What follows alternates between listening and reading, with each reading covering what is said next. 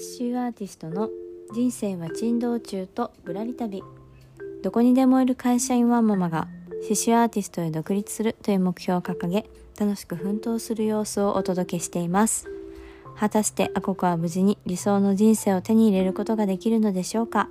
時に暖かく時にヒヤヒヤと見守ってくださると嬉しいです。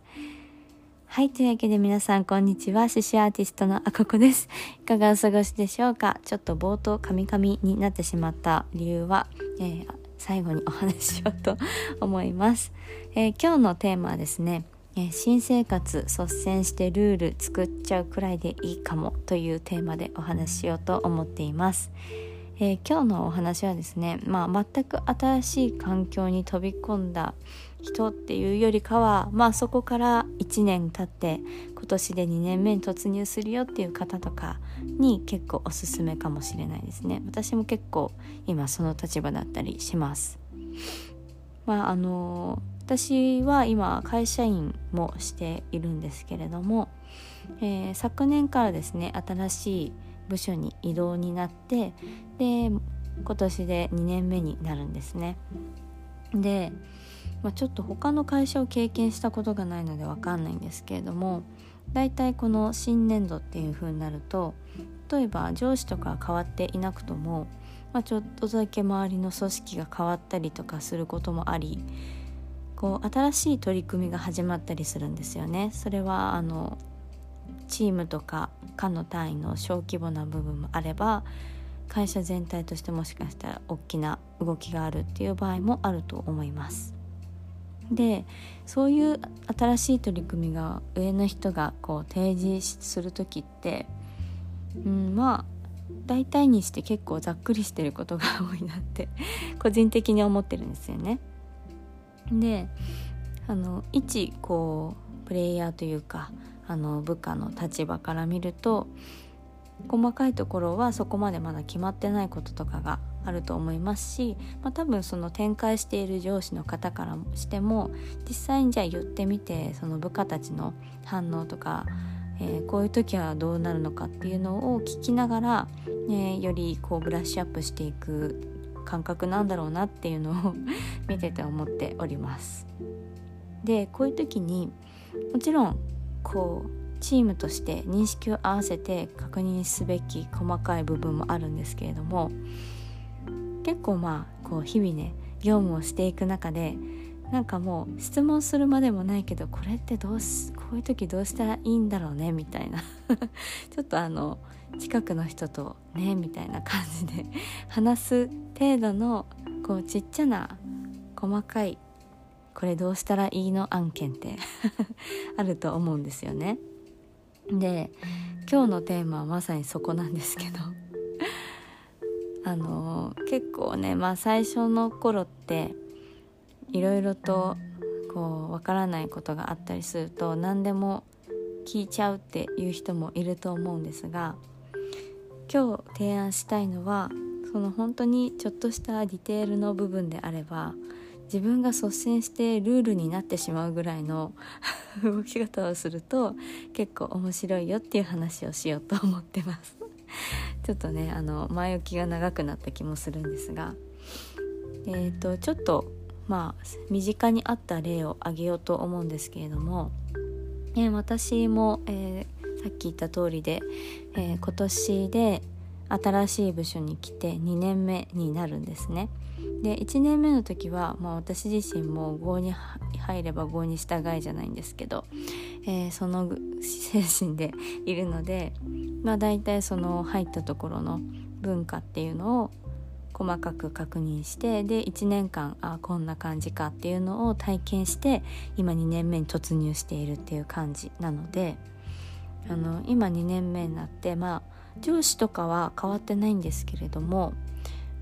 まあ、私たちを取り巻く環境っていうのは結構ガラッと変わった状況でで上司自身も新しい取り組みとして、えー、提案したことの一つになんか今ってコロナのことがあって全員全く出社してないですね。ほぼほぼ出社してない感じですね。みんな在宅勤務とかえーと、サテライトオフィスみたいなところで働いたりとかしてるんですよね。で去年まではまあ今から業務開始しますこれで終わりますみたいなのをチャットで報告してるだけだったんですけどあのどうやら今期からは一つのこう仮想オフィスみたいなのを設置してで毎朝そこにみんなアクセスをして常時接続あのカメラとかはオフでいいんですけど話しかけたい時にそこに話しかければ、まあ、反応が返ってくるよみたいな環境を作りたいっていうことだったんですね。まあ、なので、まあ、イメージとしては例えば Zoom とか、ね、会議システムありますよねああいうのにあの朝から退勤するまであのみんながチームのみんなかのみんながそこにアクセスをしていて入っている状態で、まあ、誰々さんに話しかけたいと思ったらそこの画面越しに「今撮れますか?」みたいな感じで話しかけるっていう感じです。でまあこれを今日のテーマに当てはめて考えた時に例えばなんですけどまあこれこういうことをやりますっていう大枠は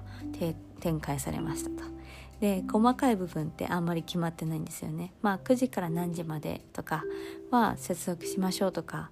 あとうーん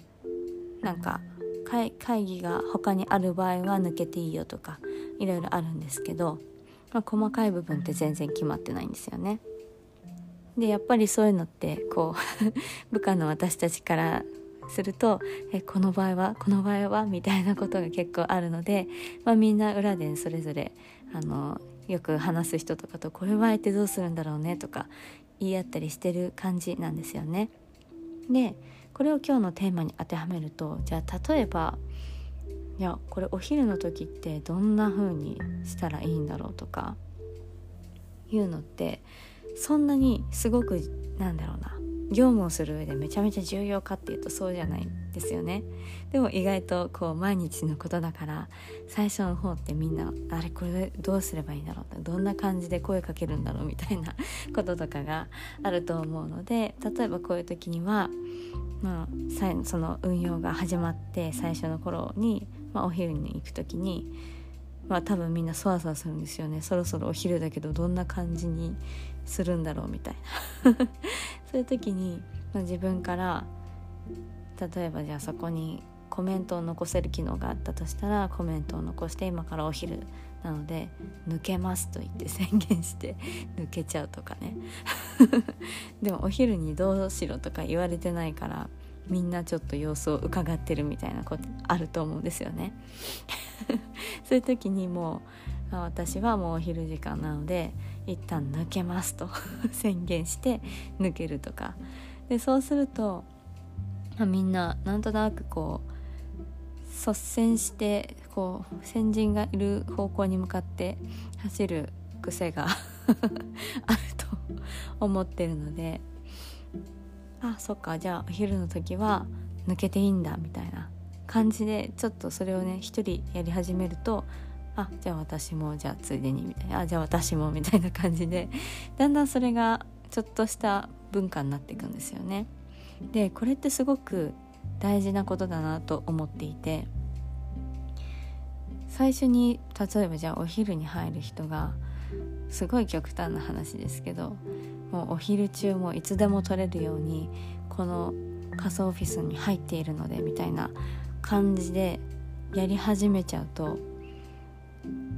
他の人で本当はお昼の時間はちゃんと切り替えてこうね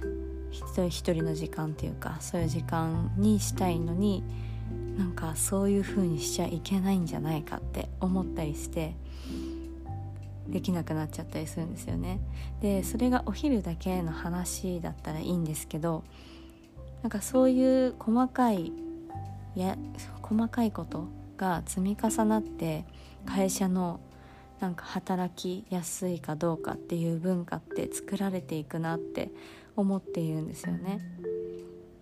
なのでこうお昼が取りやすいのか取りにくいのかだけにとどまらずにこう